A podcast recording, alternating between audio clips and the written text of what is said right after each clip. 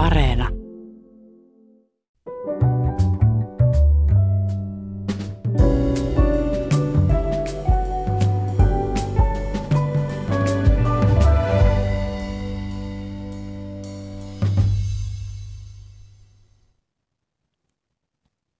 Hyvät ihmiset, muistatteko milloin Suomessa nähtiin ensimmäistä kertaa Big Brother-nimistä ohjelmaa? Aivan oikein, se oli vuonna 2003 ja se, sen lähetti Yleisradion TV1 osana lauantai-iltapäivän showta, jonka nimi oli Toisten TV ja jonka juontajana toimin minä. Olin hankkinut jakson Teleakilta, formaatin omistajalta silloin – ihan näytteeksi vaan. Ja muistan, kuinka juonossa sanoin silloin, että tällainen formaatti ei ikinä toimisi ujossa introvertissa Suomessa. Olinpa minä väärässä. Nyt on tässä maassa meneillään jo ties kuinka mones BB-tuotantokausi. Vielä parikymmentä vuotta sitten Tosi TV oli uusi juttu. Nyt meillä on kaikenlaisia reality-formaatteja. tv kokataan, rokataan, remontoidaan, rakennetaan, laihdutaan, lihotaan, seurataan sarjamurhaajien verisiä jalanjälkiä. Mennään naimisiin, huutokaupataan antiikkia ja erotaan, eikä loppua näy. Uusia formaatteja keksitään jatkuvasti lisää, niitä ostetaan ulkomailta, joskus jopa myydään sinne. Miten tämä kirjava niin kutsuttu reality TV-genre toimii? Kuka sen takana on? Miksi me tykätään siitä niin paljon? Miten tosi TV heijastaa maailmankuvaamme ja miten se vaikuttaa siihen? Tätä kaikkia mietitään tänään täällä ääneen, jos ehditään, ja vieraani ovat Tampereen yliopiston tutkijatohtori Pauliina Tuomi ja TV-tuottaja Petteri Ahomaa. Hyvää huomenta, tervetuloa ja kiitos kun tulitte. Huomenta, huomenta. Huomenta. Kiitos kutsusta. Kiitos. Erityisen paljon kiitos siitä, että jaksoitte tulla Porista ja Karjaalta asti tänä aamuna jo. Pauliina, sä tutkit TVtä, et ainoastaan tosi TVtä, vaan provosoivaa TVtä. Sulla on, olet perustanut viisivuotisen projektin, jonka nimi on Provotöllö. Kyllä. Ja tosi TV tai reality TV on yksi aika iso osa varmaan tätä sun korpusta, jota sä tutkit. Niin mikä sai sut tutkimaan juuri tätä? No päädyin aiheeseen siinä kohtaa, kun väittelin vuonna 2015 vähän eri, eri näkökulmasta TVstä ja sen osallistavuudesta. Esimerkiksi SMS-äänestysten ja muiden tämmöisten mediakonvergenssien kautta, että miten ihmisiä osallistetaan. Havahduin siihen, että kyllähän niin lineaari TV-sisältö osallistaa ja houkuttelee ja hätkähdyttää, jopa härnää ja ärsyttää meitä katsomaan TVtä. Anteeksi, pakko kysyä SMF-äänestys. M- SMS, S- siis tekstiviesti. SMS, joo, mä eikä, joo, eikä, eikä, kyllä. Mutta tavallaan niin kännyinkin siihen, että miten niin lineaari TV-sisältö houkuttelee yleisöä siihen ruudun ääreen. Ja huomasin, että sitä läpileikkaa koko ajan yhä niin kuin provokatiivisempi materiaali. Toki provomatskua on ollut jo, jo, jo pitkään ja voidaan mennä vielä pidemmällekin Jerry Springereihin lähtien, mutta se että tavallaan silloin havahduin tähän ilmiöön, että TV-katsojaa niin kuin meidän mediamaailma muutenkin, koska se on niin täynnä virikkeitä ja kaikkea muuta, niin meitä pitää jollakin tavalla härkkiä. Ja mm. tämän pystyy sitten näistä TV-ohjelmista Sana huomiotalous tulee mieleen. Niin, koska nykypäivän mediamaailmahan niin kuin pyrkii saamaan meistä irti jonkun reaktion. Sillä ei ole väliä, onko se positiivinen vai negatiivinen. Kunhan jonkinnäköinen affekti, tunnetila, reaktio syntyy, niin silloin on saatu niin kuin kuluttaja huomio. Petteri, sä oot tuottanut vaikka kuinka monta TV-sarjaa, muun muassa Big Brother, Ää, Suurin pudottaja, Treffit pimeässä, sitä en ole koskaan nähnyt, mutta se pelkkä nimi kuulostaa äärimmäisen lupaavalta. Ja Suomen pelkokerron ja niin edespäin. Sä oot tehnyt paljon muutakin kuin tosi TVtä, urheilua ja muuta, mutta olisit sä samaa mieltä Pauliinan kanssa, että onko sun te, tosi TV-tuottajan uran aikana pitikö sun ryhtyä enemmän provosoivaksi? Pitikö sun laittaa lisää pökköä pesään koko ajan? No en mä usko ollenkaan, että meillä on ollut hyvin vaihtelevia erilaisia aiheita, että ei ne kaikki ollut ollenkaan provokatiivisia. Toki sellaisiakin on ollut. Pelkokerrointen muuten taitanut tuottaa, vaikka samassa firmassa olinkin, mutta, mutta, Aha, mutta okei. muistaakseni siinä oli Martti Sivunen tuottajana. Sitten sun meritit on jossain lueteltu väärin. Voi olla, joo.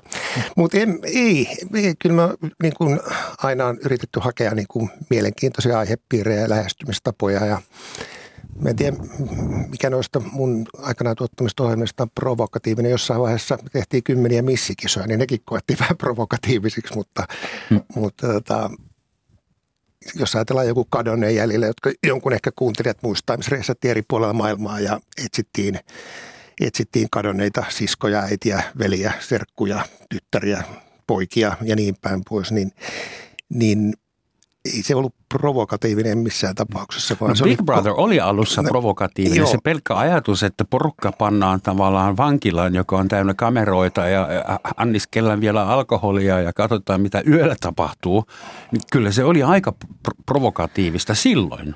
Enää se ei ole. Niin kyllä varmaan silloin se alkoi ja, mm. ja nyt kun sitten tuli tämä uudelleen tuleminen ja jälleen syntyminen, niin se oli selkeästi maali, että siitä vanhasta niin kuin jatkuvasta viinajuonista ja toilailusta ja peitoheilumisesta on niin kuin kerta kaikkiaan päästävä eroon. Tietysti jos ihmiset suljetaan 18 viikoksi jonnekin tyhjään tilaan ja siellä joskus on baarikaapi ovi auki, niin aina sitä sattuu ja tapahtuu, mutta todellakin siitä niin kuin tällä kertaa niin kuin tuotantoyhtiöllä oli vakaa aikomusta siitä luovutaan ja mennään tämmöiseen niin kuin siistimpään suuntaan.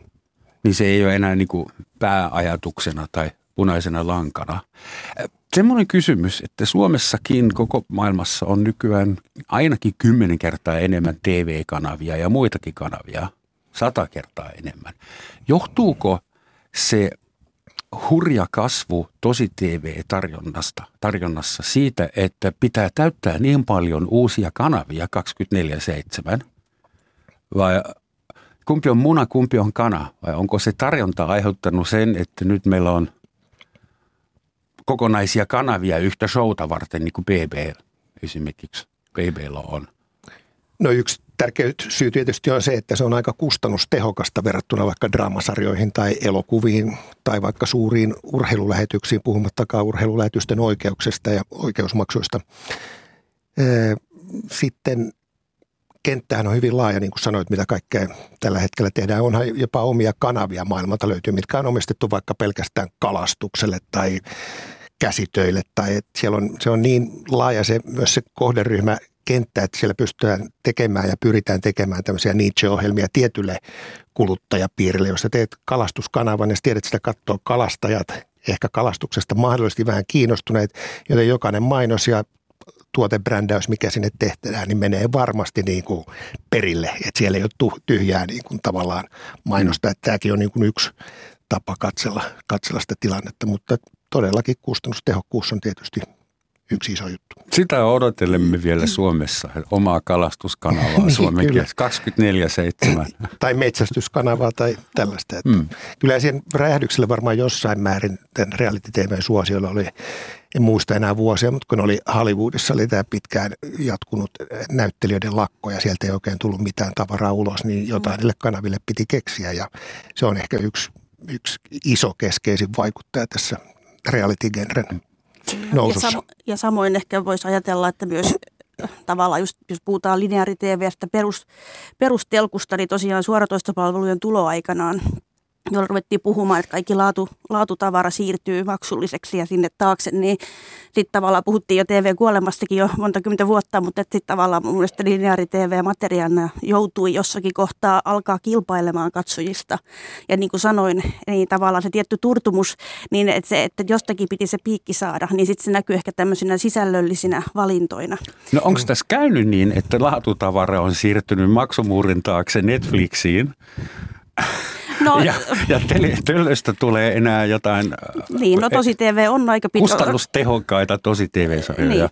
Niin, niin. toki me löydämme tosi TVtä myös maksullisen kanavien takaa ja nythän on nähtävissä tämmöinen uusi ansaitalogiikka esimerkiksi, että, että tiettyjä reality-sarjoja näytetään muutama jakso, vaikkapa ää, Gossip Moms näyttää TV Vitosella pari jaksoa ja sitten lopusta joutuu maksamaan, niin tavallaan tämmöinen, että annetaan ensimmäinen kierros ilmaiseksi ja sitten sen jälkeen sitä pitää pulittaa.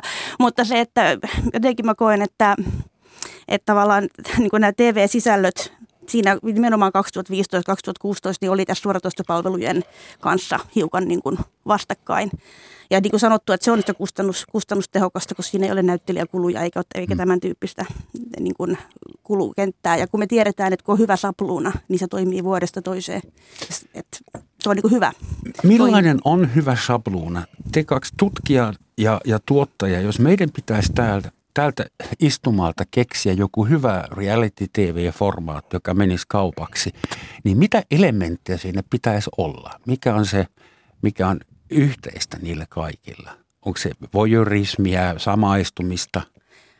Tässä on nyt toki taas tämä ongelma siitä, että on hirveän vaikea puhua tosi TVstä, niin kuin nyt alussa, että, että minä tutkin provokatiivisia muotoja siitä, niin toki mun tutkimuksen ulkopuolelle jää paljon.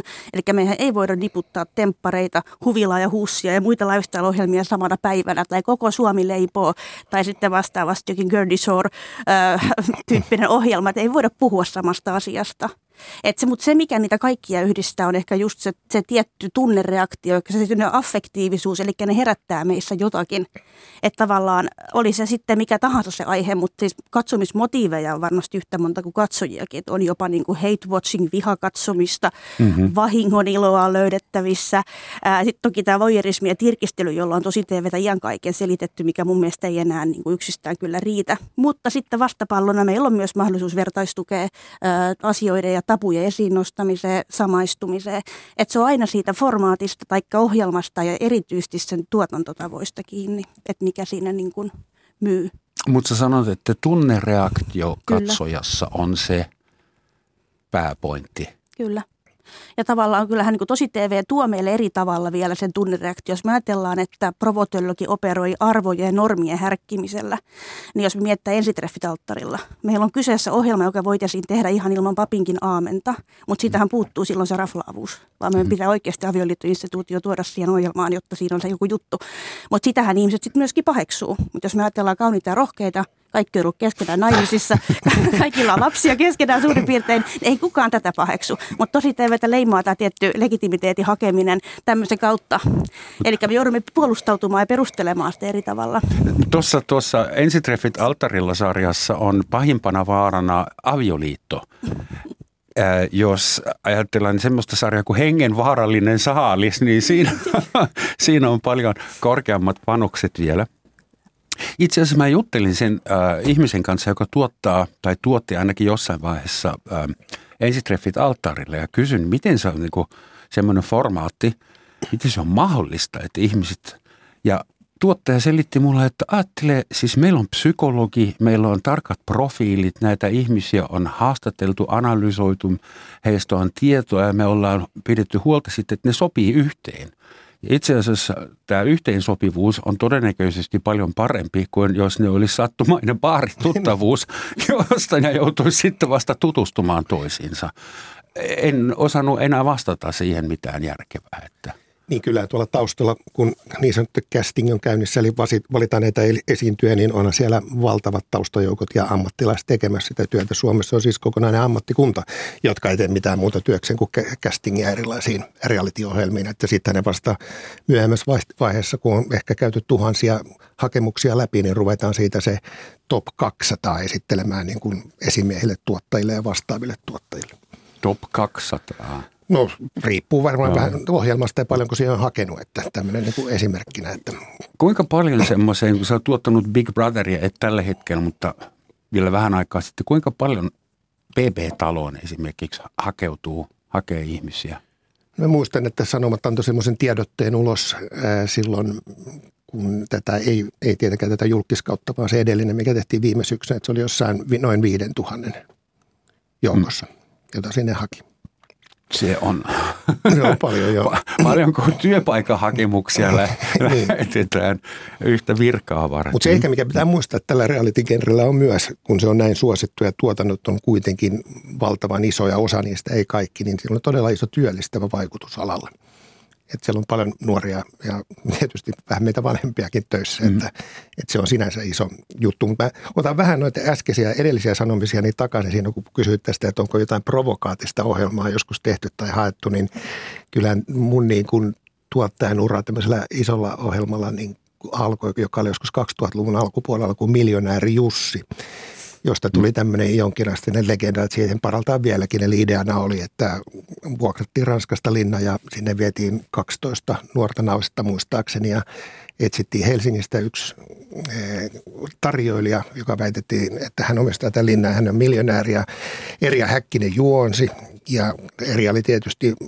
tämän miljonääri Jussin paras frendi, kuten Mikakin ja, ja niin kuin tämmöinen, että siinä oli tämmöinen hieman niin kuin huijauksen maku. Ja samana syksynä samaan aikaan tuli ulos myös meidän tekemä tietokilpailuohjelma Heikoi lenkki, missä eka kertaa niin kuin juontaja hmm vinoili aika niin kuin reippaasti näille osallistujille. Muistan, The Weakest Link. Niin. Muistan nähneeni sen alkuperäisen. Kyllä, ja mä muistan vielä, että siellä oli kilpailuhaku käynnissä, missä todettiin, että haen nyt MTV3 uuteen koko perheen visailuohjelmaan. Ihmiset tuli tämmöisen koko perheen. iloisen visailuohjelmaan ja ihmisraukat ei tiennyt mistä on kysymys. Siinä haki seuraavalla mm. kaudella vielä enemmän, vaikka se ei oli nähty, että ei siinä mitään. Petteri, heti herää kysymys, kun te feikkaatte jonkun miljonäärin jonnekin ranskalaiseen linnaan, niin eihän se voi olla tosi TVtä, kun se on jo lähtökohtaisesti feikki miljonääriä ei ole. Miksi sitä voi kutsuta tosi, tosi TVksi? Että kyllä tässä on Mut onks terminologia kaikki, vielä aika sekaisin niin, tällä alalla. Että onko kaikki miljonäärit oikeasti miljonäärejä vai esittääkö ne vaan? Voisi se niinkin olla. niin ja sitten kun on, kun on veropäivä, niin ei ne sitten yhtäkkiä ollutkaan miljonäärejä. Mm. Mutta palataan vielä näihin tunteisiin. Pauliina, sä sanoit, että se tunnereaktio on se tärkein. Sekö on koukuttava että nämäkö endorfiinit, jotka erittyy, kun me katsotaan vahingon iloisina, kateellisina ää, tai vaikka positiivisessa mielessä, jos toi pystyy laiduttamaan 20 kiloa, niin kyllä mäkin pystyn. Jos toi pääsee miehestään eroon, alkoholista eroon, tästä hometalosta eroon, niin kyllä mäkin pääsen. Ää, mitä se kertoo? Että me halutaan täl, tällaisia tunteita. On, joskus oli semmoinen termi olemassa kuin low instinct television. Mm-hmm. Eli televisio, joka vetoaa meidän alkukantaisiin. Niin, primitiiviseen. Primitiivisiin niin. vaistoihin. No tavallaan esimerkiksi nyt tämä true crime genre, joka myös sopii tämän provokatiivisuuden alle, niin sehän operoi hyvin pitkälti nimenomaan ihmisten primitiivisillä niin kuin alkukantaisilla vaistoilla. Eli lyhyesti sanottuna ihmisiä kiinnostaa tällainen ihmisen pimeä puoli, vaikka sitten just sarjamurhaa ja mahdolliset motiivit tai tekotavat tai yksityiskohtaiset groteskit, yksityiskohdat murhasta ja niin edespäin. Mutta yhtä lailla just ehkä tämä samaistuminen, että minäkin voin, niin silloinhan se tavallaan se, niin se tunne side siihen ohjelmaan niin syntyy sitä kautta, että niin tosi TV on ihan kaiken luvannut sellaista tiettyä melodraamaa ja että katsoja pystyy samaistumaan niihin tavallisiin ihmisiin siellä TV, mm. TV-ruudussa. Eli jos me puhutaan, että samaistuminen niin kuin nähdään tämmöisenä positiivisena asiana ja mahdollisena vertaistukena, niin totta kai se varmasti meitä motivoi myös sitä kyseistä sarjaa katsomaan.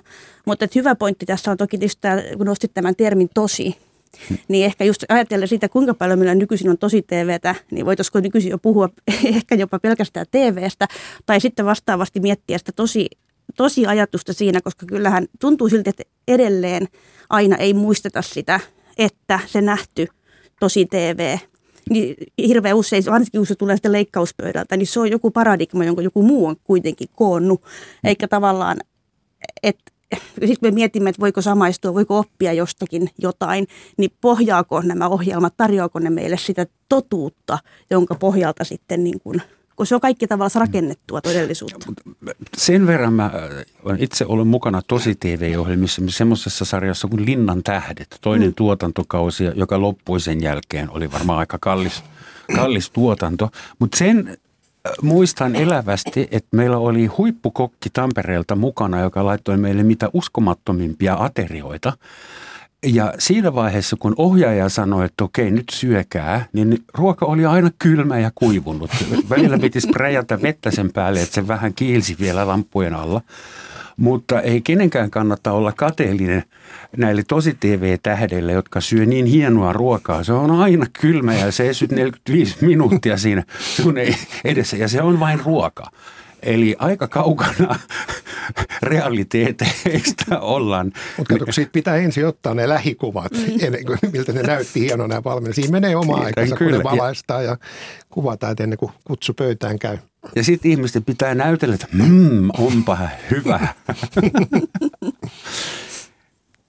Niin, Joo, toi True Crime, niin se on kyllä mielenkiintoinen ja sen nousu. Ja onhan niin Pohjoismaissa jo pitkään ollut tehty tosi laadukasta niin kuin rikos-TV, siis tämmöistä mm. niin rikossarjoja ja muita. Ja nehän on tietysti myös tosi kalliita tehdä, kun tehdään draamaa tosissaan ja kunnolla ja näyttävästi. Et toikin varmaan sitten siellä kyljessä on syntynyt, kun niistä sarjoista on tullut niin suosittua, niin samassa aihepiirissä tehdään mm. luvalla sanoen huomattavasti halvemmalla näitä true crime-sarjoja. Joo, se pitää kyllä paikkansa. Ja tosiaan se, että kun se on tapahtunut, vaikka se, se murha sitten, kun se on tapahtunut jollekulle oikeasti, niin sehän vetoaa meihin ihan eri tavalla kuin käsikirjoitettu väkivaltaviihde.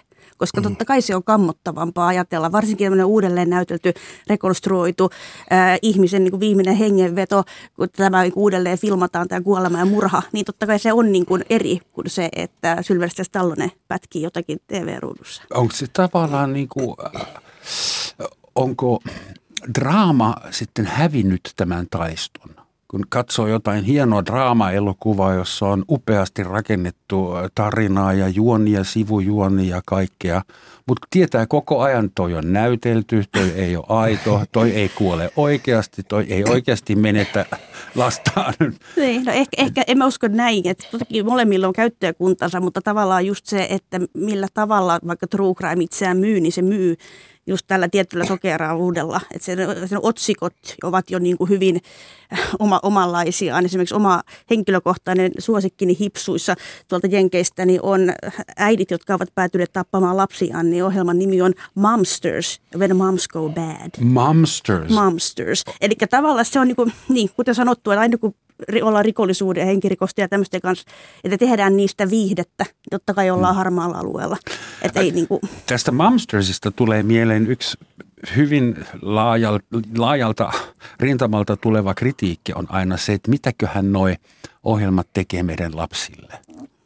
Ja mitä pieni lapsi ajattelee, jos se katsoo telkkarista Mamsters – ei sun kannata murehtia, kun eihän nuoriso katso enää televisiota, niin Ai niin. ne on suojassa. Ja, mutta kai, niin, mutta mitäs siihen, että toi, totta kai Mumsters exist, ne on olemassa jopa siinä määrin, että heistä voi tehdä TV-sarjaa.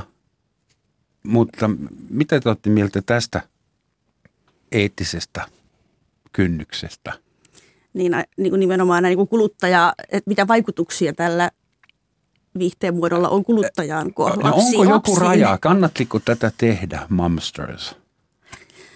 No, no. Me, niin, mä veikkaan, että, että me tällä kentällä, kun me liikutaan, niin me ollaan siellä normi- ja moraalipuolella, mutta toki niin lainsäädäntö tulee jossakin kohtaa vastaan, että mitä, mitä voidaan TV-ssä näyttää. Ja se on tietysti jo kunkin maa ja kunkin kulttuuri sit määriteltävissä, yhteiskunnan määriteltävissä, mikä on liikaa ja mikä ei.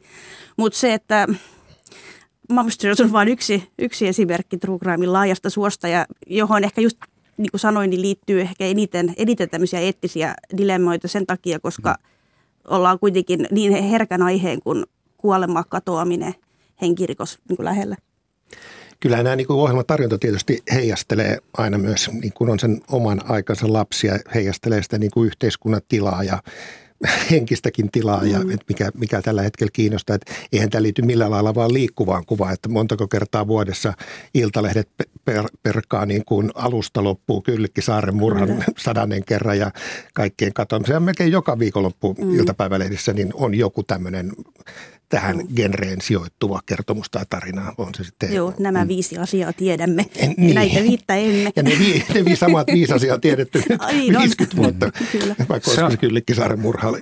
Muuten monessa tosi TV-sarjassa, esimerkiksi Australian rajalla ja näissä sen tyyppisissä, ää, jossa alkuperäisversiossa on mainostaukoja – se on äärimmäisen ärsyttävää, että kun kaikki vatvotaan viiteen kertaan, että että aina on näitä riikäppejä mm. ja vielä toistetaan ja äsken ennen mainostaukoa tapahtui mm. tämä ja uudestaan. Että siinä on mun mielestä katsojan aliarvioimista ja se on ärsyttävää. Mutta on mm. kalliita sekuntia, jos se olisi tehty siihen samaan pätkään ihan omaa niin kuin uutta tavaraa. Joo, mutta se ei saa näkyä, että pitää, pitää säästää rahaa. Se ei saa televisiossa näkyä. Ö, on olemassa julkis- ja tavisformaatteja. Mullakin on ollut pari-kolme kertaa kunnia. Että julkis BB-taloon mua pyydettiin, mutta en, en lähtenyt, kun oli vielä parempaa tekemistä siinä vaiheessa.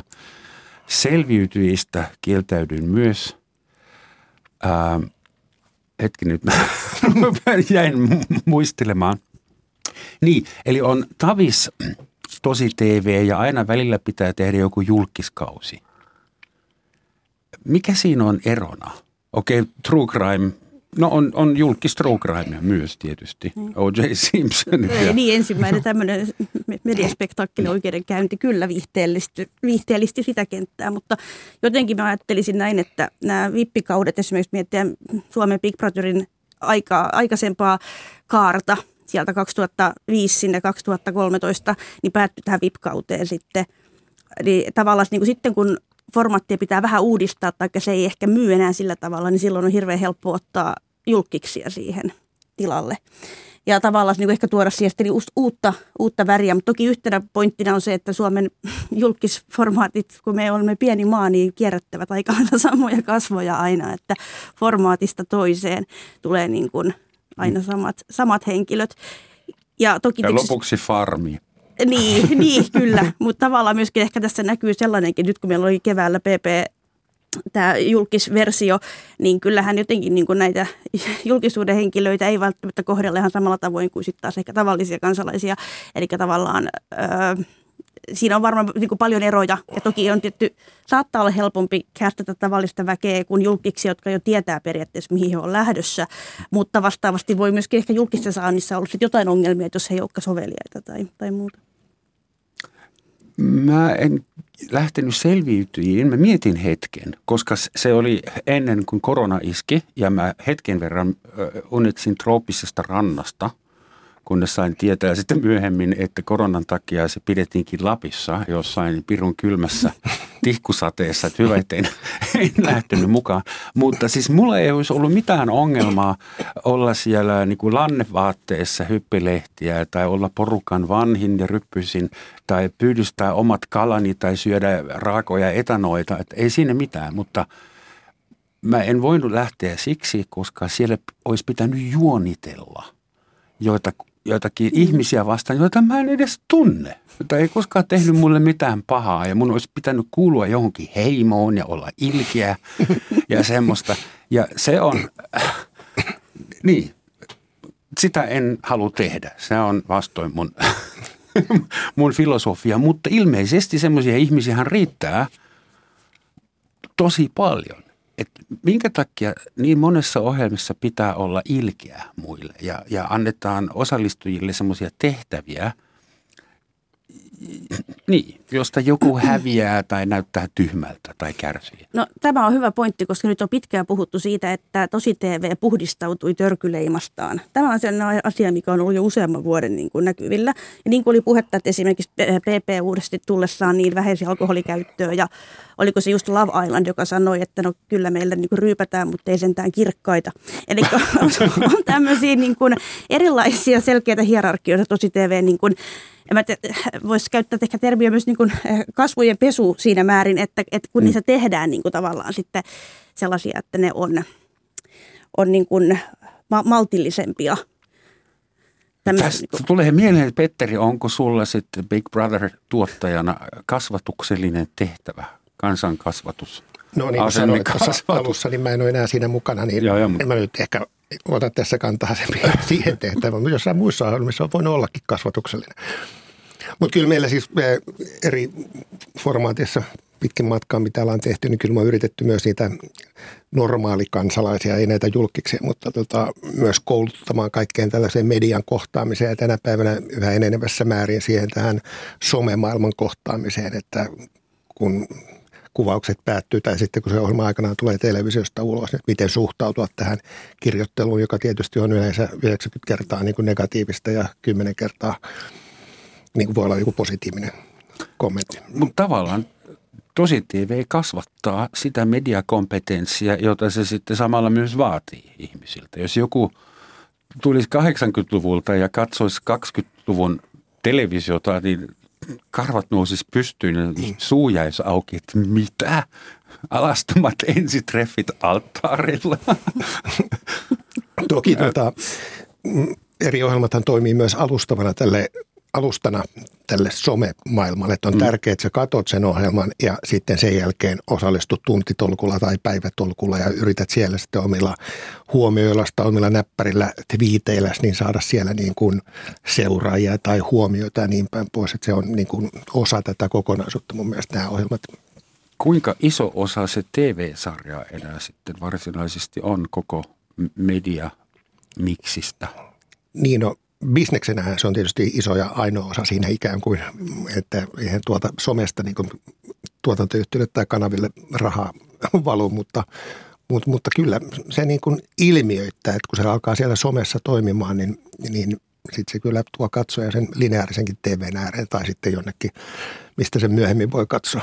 Mm, siis kyllähän nyt niin kuin isojen tuotantojen, realitien tuotantojen niin kuin se spektaakkelin kaari alkaa jo viikkoja ennen lähetystä ja sitä ruvetaan boostaamaan tuolla somessa ja sitten me saadaan se kliimaksi jossakin kohtaa. Tai vaikka nyt vaikka euroviisut, niin tavallaan se on sellainen selkeä sellainen draaman kaari ja some vaan niin kuin ruokkii se sieltä alkupäästä ja loppupäästä vielä pidemmälle. Mm. Ja toki sitten myöskin sarjan, niin kuin, sarjan aikana.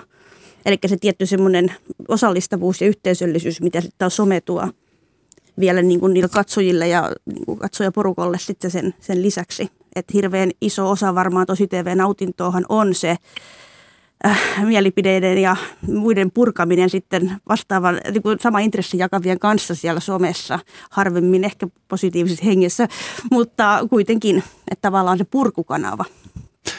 Ilmeisesti tämä tosi TV-genre koko laajuudessaan, niin vaikka ei ole selvästi määritelty, mitä edes siihen kuuluu, niin se on kuitenkin demokratisoinut television, tuonut sen alas jostain norsuluutornin korkeuksista ihmisten ulottuvuuksiin, ulottuville kännykän ohjat, ohjattavaksi ja niin edespäin. Et, sehän on positiivinen kehitys siinä mielessä, että kun mä olin nuori, niin televisio oli se tuli jostain ylhäältä. Ja aika ylhäältä se tulee, kun tuosta Pasilan tornista, niin sieltä ylhäältä se tulee. Joo, mutta nyt se tulee aika usein alhaalta tai, tai vierestä tai takavasemmalta. Kyllä. Niin, jos taso oli ennen silloin niin kuin ylhäällä, nyt se on alhaalla. Niin. Ei se ennenkään aina ollut, mutta ennen se oli täysin elitistinen väline se televisio mm. ja sen tekemiseen ei ollut monellakaan varaa. Valtioilla yleensä. Mm. Kyllä. Niin. Hyvät ihmiset, tämä on kulonkin Suomen valtion yleisradio. Yle Radio 1, Roman Schatzin maamikirja, jossa tänään puhutaan tosi TVstä ja siitä, miksi me niin rakastamme sitä ja olemme niin koukussa siihen. Ja mulla on studiossa vieraina Tampereen yliopiston tutkijatohtori Pauliina Tuomi ja TV-tuottaja Petteri Aumaa. Tässä puolen välin muistutus. Että ketä me ollaan. Eikö siis jotkut kuulijat oikeasti kehtaavat laittaa radion päälle myöhässä? Mm. Niin. Joo, itsekin harmittelen sitä aina, kun on joku tosi mielenkiintoinen keskustelu, että ketä nämä on, ketä nämä on, ketä nämä on. Se on ihan hyvä, että välillä mm. sanotaan, että ketkä puhuu. No sitä varten meillä on netti ja sosiaalinen media. Puhutaan tuosta bisniksestä.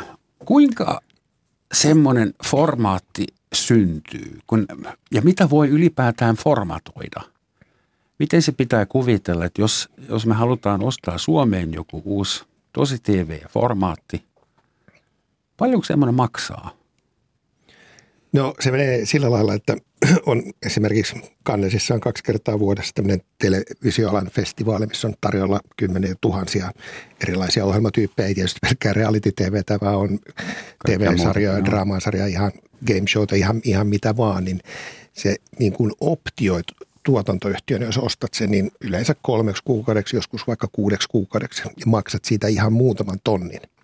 Siis ihan muutaman tonnin, niin sulla on oikeus sen ikkunan aikana yrittää myydä se jollekin televisiokanavalle.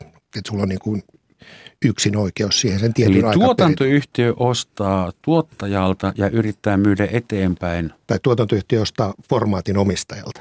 Niin, formaatin niin. omistajalta yrittää myydä se televisio kanavalle. kanavalle. Ja toinen vaihtoehto on se, että kanava hankkii sen kiinnostavan ohjelman itse, oikeudet siihen ja etsii sitten kultakin alueelta, esimerkiksi Suomesta, niin sitten siihen ehkä pätevimmän just sen osaamisalueen taitavimman tuotantoyhtiön myös tietysti kilpailuttaa muutaman yhtiön kesken sitä ja katsoo sitten, että mikä on hintalappu ja mikä mahdollinen lopputulema. Tämä on se niin kuin yleisin. Ja testataanko siis, kuka sitten päättää, mitä Suomeen tuodaan? Täällä on kolme, neljä TV-yhtiötä. Joo, no sanotaan, että siinä myyntihetkessä tai sitä kun pitchataan, niin kuin sitä kutsutaan mm. hetkeä, kun mennään esittelemään sitä, jos nyt sanotaan, että tuotantoyhtiö menee kanavalle, niin ja sama tietysti, kun ne isot formaattitalot myy kanavalle suoraan näitä formaatteja, niin siinä katsotaan, miten se on pärjännyt samankaltaisissa maissa kuin mitä Suomi on demografialtaan ja kuinka paljon se on vetänyt minkäkin tyyppisiä katsoja. Ja sitten kanava miettii jotain tiettyä ohjelmapaikkaa, sanotaan vaikka perjantai-ilta 8-9, aika hyvin tiedetään, ketkä silloin on paikalla television ääressä. Niin sitten katsotaan, okei, okay, tämä ohjelma saattaa nyt sopia tuohon slottiin, että muualla maailmassa silloin on ollut just tämä – porukka katsomassa, että tota porukkaa me halutaan tähän aikaan televisio ääreen. Että se on semmoinen niin kuin aika, aika tärkeä osa sitä kaupan tekoa, mutta kyllähän kanavat tässä sitten on lopullisesti se portinvartija, joka määrittää, että esimerkiksi sitä, kuinka räväkkää reality TVtä tai mitä tahansa sitten mm. tulee. että siinä kyllä mun mielestä vastuu on hyvin pitkälti kanavilla. Mietin vain sitä, että jos aina katsotaan, miten joku formaatti on mennyt muualla maailmassa – niin eikö siinä ole sitten se vaara, jos, että kaikki tasapäistyy. Että jos, nythän alkaa nyt ja olla vähän semmoinen tilanne, että joka kanavalta tulee samaa tavaraa. Mm. Ja ulkomaalaisilta kanavalta tulee samaa tavaraa vähän eri kielellä tai eri tekstityksellä. Mm-hmm. Että semmoista rajaa ei enää olekaan, jolla ei tehdä Australian rajalla tyypistä ohjelmaa. Et, et mitä tapahtuu sitten niin kuin kansallisille ja alueellisille ja – ja omaperäisille. Et, äh, voidaanko vielä keksiä jotain ihan suomalaista omaa pikku tosi TV-formaattia? No Ky- olis, niin, ole hyvä. Se on ummikot ulkomailla, eikö se ollut meiltä täältä Suomesta lähtöisin? Mun käsittääkseni joo. joo. Että tämmöinen tuli, niin kuin, tämmöinen, että onko se jo muualle mennyt, mutta... Nyt se on, tai ennen, sanotaan vielä 15 vuotta sitten, niin oli todella vaikeaa saada Suomesta ohjelmaa ulos, koska jos täällä niin, kuin, niin tästä ideaa myydyksi. Mm. Luontodokumentit, niin. ne, meni, ne meni kaupaksi, niin. hirvet ja karhut. Ei välttämättä ollut, jos sen täällä olikin sattunut oman idean saamaan Suomessa läpi, mikä sekään ei kovin yleistä ollut, niin sitten kun ei ollut oikein osoittaa sitä lukua tuolla kansainvälisellä, että miten tämä on mennyt muissa maissa ja sitten meidän vaikka spesiaalikielialue ja kaikki tämä, niin kyllä se hankala on ollut aina. Nyt siinä on sillä lailla ehkä helpompaa, että on sitten kirous tai siunaus, että suurimman osan Suomessakin toimivista tuotantoyhtiöistä lähes kaikki, niin omistaa joku globaali iso jätti. Ja silloin siellä, kun sä jätin sisällä ja saat täällä vaikka Suomen konttorilla jonkun hyvän idean, niin sitten näillä firmoilla on isoja kehityspäiviä, mihin tulee 50-60 maasta ihmisiä, missä jokainen maa esittelee yhden tai että meille tuli tämmöinen mieleen. Sitten siellä yhdessä pohditaan ja istutaan pitkiä päiviä, että mitä olisi niin kuin tässä kattauksessa sellaista, mitä meidän kaikkien kannattaisi lähteä yhdessä kehittämään. Ja toki formaattitalolla on sitten vielä ihan omat kehitysosastonsa, mihin hyvä idea voidaan viedä. Ja tätä kautta on niin kuin ehkä helpointia tällä hetkellä saa täällä keksitty idea globaaliin levitykseen. Mutta toisaalta ne rahathan sitten loppupeleissä menee kuitenkin sinne mm. globaalille firmalle. Mm. Toki jotain jää tännekin, ainakin mainittaa kunnia. Mm. Ehkä just tässä formaatti asiasta, niin nämä meille ostetut transnationaaliset formaatit ja sitten taas tavallaan meillä tehdyt globaalit formaatit, että kuinka niitä sitten muokataan tavallaan niin kuin kulttuurin tyyliin, niin kuin oli just puhetta, että, että, että ne sopivat sitten sinne kohdemaahan, niin hirveän usein just vaikka nyt yhdysvaltalainen tarjonta, vaikka nyt unelmien poikamies, niin ei se vaan jotenkin samalla tavalla toimi täällä niin kuin Suomen niin kuin TV, TV-puolella, kun se taas se kuuluu siihen jenkkikulttuuriin. Suomessa Eli... toimii ja se on ihan uusinta uutta viisi miestä viikossa, kyllä, koska joo. Suomi on matriarkaalinen yhteiskunta, kyllä, niin kyllä. täällä ei tarvita unelmien poikamiehiä. Otetaan kerralla viisi.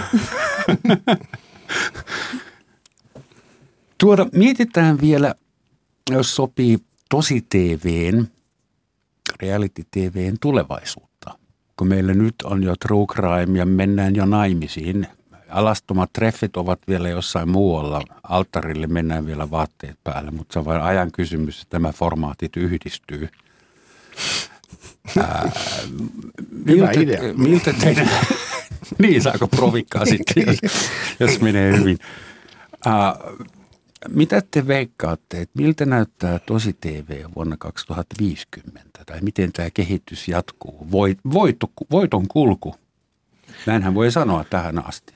TV-alalla on pitkään nähty erilaisia syklejä. Otetaan vaikka game show, tietovisa, aiheiset ohjelmat joskus puhuttiin, että menee seitsemän vuoden sykleissä, että yhtäkkiä joku kanava hankkii semmoisen, muilla kanavilla ei ole. Sitten seuraava kanava hankkii sitten, se on kolme neljä vuoden kuluttua, se on huipussaan tämä sen lajityypin suosio ja sitten se laskee menemään alaspäin.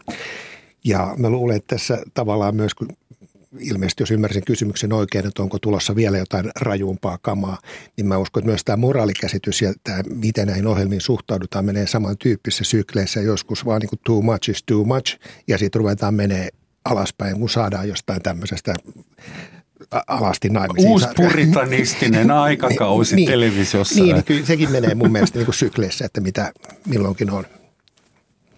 Oikeasti, luuletko, että, että moraaliset rajat kapenevat jossain vaiheessa? Taas, kun ei, ei oikein tunnu siltä. Niin, mutta kyllä mä sen luulen. Jää nähtäväksi. Mitä Pauliina?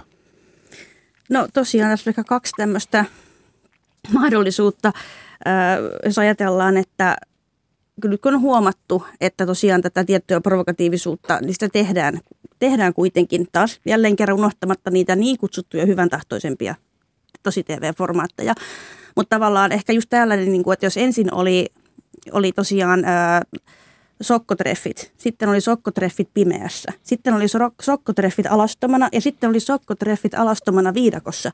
Niin tavallaan se, ehkä mielikuvitus kun on rajana ja tavallaan jos me ajatellaan, että moraali ja arvo, arvo, arvot ja normit ei tule sitä sotkemaan, niin toki me tullaan varmasti näkemään näkemään erilaisia vetoja. Mutta nyt tässä ollaan myöskin opittu, niin kuin tuossa aikaisemmin puhuin niin sanotusta kasvuepesusta, niin puhumaan näitä asioita myöskin nätimmiksi. Esimerkiksi otetaan vaikka ää, Naked Attraction. Me mm. tiedämme, mitä siinä kuvataan, mutta ohjelma myydään kuitenkin, että nyt haetaan oikeaa rakkautta ja sitten toki kehopositiivisuus tulee siinä vielä läsnä. Mm. Mutta se ei koskaan mainita, mitä siinä oikeastaan siinä formaatissa näytetään ja mitä siinä katsotaan pääasiallisesti.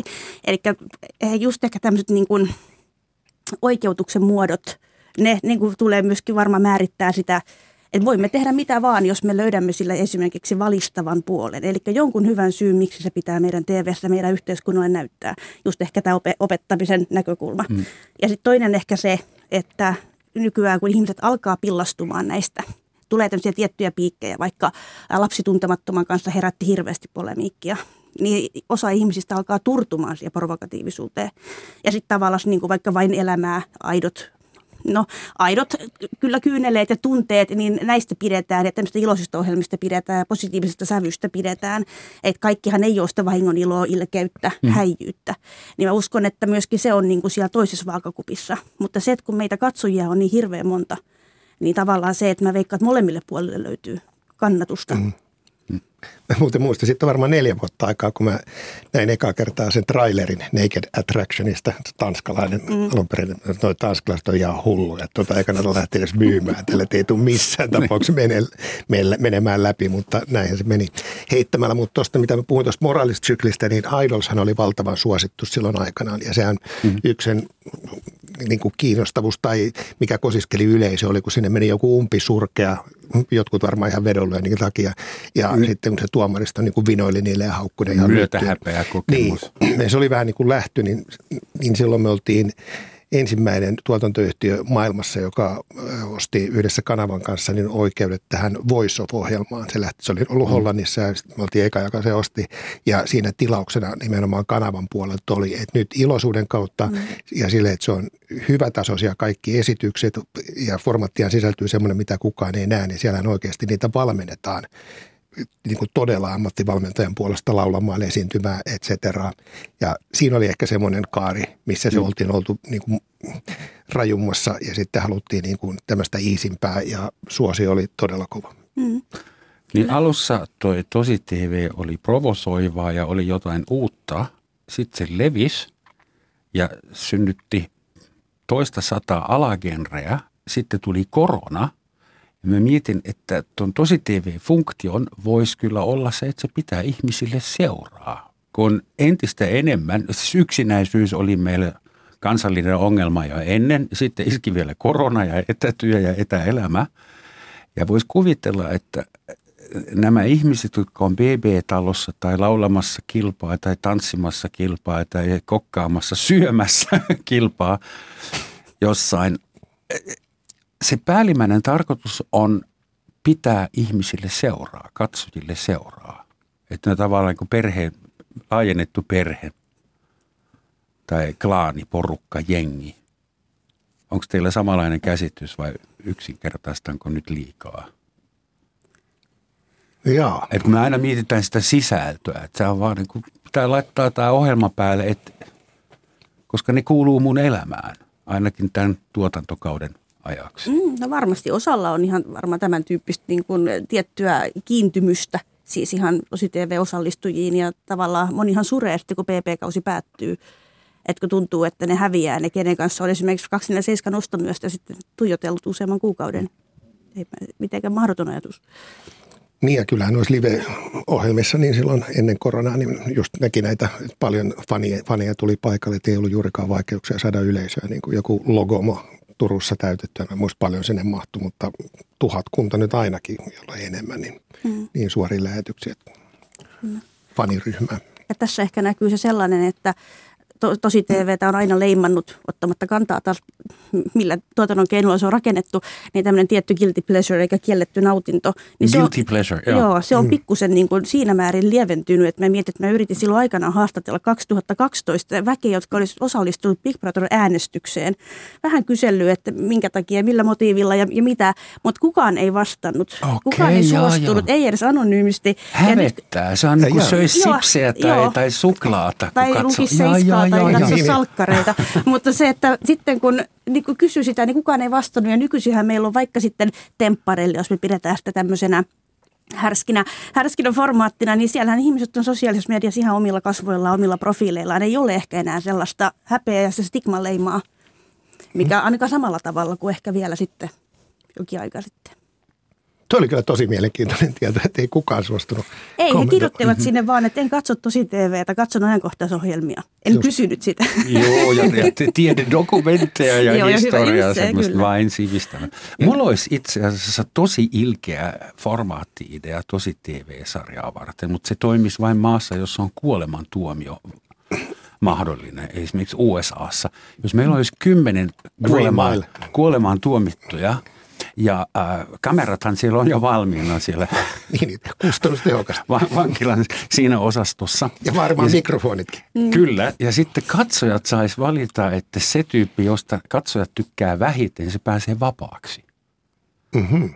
Ja se tyyppi, jota katsojat haluaa nähdä loppuun asti, niin se tiloitetaan sitten ihan lopuksi. Eikö toisin päin? Että ei kun näin päin, mieti, mieti, just näin päin, koska sitten kato noiden osallistujien ehdokkaiden pitäisi pyrkiä olemaan mahdollisimman ei-kivoja. Mm. Ja siitähän syntyisi kunnon TVtä. Joo. Huh, onneksi tämä Suomessa mahdollista. Niin, erittäin hyvä, että no, meillä on. miten meillä olisi nämä elinkautisvangit sitten? Olisikohan semmoinen laillista tehdä? Epä, epäilen. Poliiseista on tehty jo tosi TV-sarja, mutta saako vangeista tehdä? Jaa. Niin. Onhan näitä erilaisia On ulko- je- jenkeissä niin kuin Kyllä. montakin, missä kuvataan Joo. niin kuin tunti per vankila. Joo, mm. kyllä. On, on, on.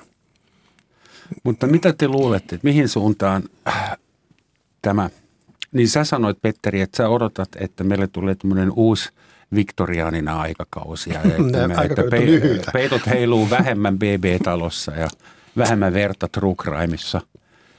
Mä kuitenkin epäilin, että me joudutaan katsomaan vielä rajumpaa tavaraa tulevaisuudessa. Tarkoitin, että nämä eri, eri alagenret liikkuu sykleissä, että välillä on kokkiohjelmat nousussa ja välillä mm. niitä ei juurikaan ole ja ne menee siellä ristiin ne syklit.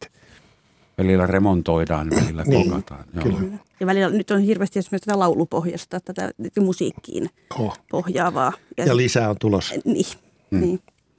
Luuletteko, että on tulossa jotain Squid Game-tyyppistä, että, että jossain vaiheessa porukka joutuu oikeasti vaarantamaan henkensä? No tästähän on ollut pitkään. Jos haluaa puhetta. miljonääriksi. niin, alastomana. niin, alastomana. niin. En tiedä, mutta siis tässähän oli tämmöinen uutisankka liikkeellä tästä siperialaisesta miehestä, joka oli aikeissa tehdä niin kuin Siperiaan tämmöisen tosi TV, jossa myöskin murhaaminen oli niin kuin sallittua. Että ihmiset olisi tiputettu Siperian metsikköön ja sitten siellä olisi niin kuin saanut toisen lahdata päästäkseen siitä eroon. Ja sitähän ihan niin kuin pitkällekin vietiin, kunnes sitten se Ja- meni jäihin. Se, Joku näistä Seiskan regular quest julkiksi suomalaista haki siihen vielä. joo, Joo, en nyt muista kuka, mutta en mäkään varmaksi, mutta kyllä, että tämmöinen niin kuin on ollut Mutta toistaiseksi oli vielä uutisankka. Joo, toki emme tiedä, oliko, se, oliko sitä niin kuin yritetty lähteä tosissaan ajamaan ja sitten se on vaan pysännyt, niin kuin sanoin, tämmöisiin lainsäädännöllisiin pieniin ongelmiin tässä sitten kyseisen teeman ympärillä. Lopuksi vielä lyhyt kysymys, revolveri. Mikä on teidän lempi tosi TV-sarja? Pauliina. Öö, katso päivittäin niin paljon öö, eri... Ta, No, Vapaa. 90, öö, 90 päivää morsiamena. Sitä joudun katsomaan aina, kun on tietokoneella päivät, niin se on aina siinä auki. Kyllä, mutta sitten oikeastaan voisi sohvaperunat, kaikki tämän tyyppiset, mutta sit oikeastaan mä katson niitä niin paljon, että mä en enää pysty erottamaan, koska mä katson sitä viihteenä. Siis katson kyllä viihteenäkin, mutta sitten en pysty enää ottamaan pois niitä laseja. Et seuraan sitä aina niin kuin, vähän niin kuin työn näkökulmasta kuitenkin. No mutta tuli tulos kaapista. 90 päivää morsiamena. Kyllä. Petteri. no vähän menee nyt oma tuottamalle osastolle, mutta katoin sitä ohjelmaa sen jälkeen, kun toinen tuotantoyhtiö rupesi tekemään sitä. Eli se kadonneen jäljellä, se ei toki enää tule, mutta siitä tykkäsin A sekä tehdä, että katsoo. Nykyisin varmaan, jos satun olemaan paikalla ja se on päällä, niin tykkään jotenkin kovasti Hans Välimäen kuppilat kuntoon ohjelmasta. Että tietysti Hansin kanssa on tehty monia eri sarjoja, mutta musta siinä on musta se on vaan niin kuin mielenkiintoista ja hauska nähdä sellaisia erilaisia, mitä kummallisempia ravintolakyhäilmiä yrityksiä eri puolilla Suomea ja miten ne olisi tarkoitus saada jaloille. Pidän. Mä itse katson jossain vaiheessa suht säännöllisesti semmoista sarjaa kuin hengenvaarallisesti lihavaa. Nyt on kyllä tunnustukset tehty. Kiitos Pauliina, kiitos Petteri tästä keskustelusta, että tavataan ruudun toisella puolella. Lopuksi vielä sitaatti, joka liittyy aiheeseen. Tiesin, että minun pitää lopettaa tosi TV-hommat, kun joku kysyi minulta, että olenko mä vain näyttelijä vai laulanko myös. Näin sanoi Ozzy Osbourne. Kiitos kaikille Kiitos. ja hei.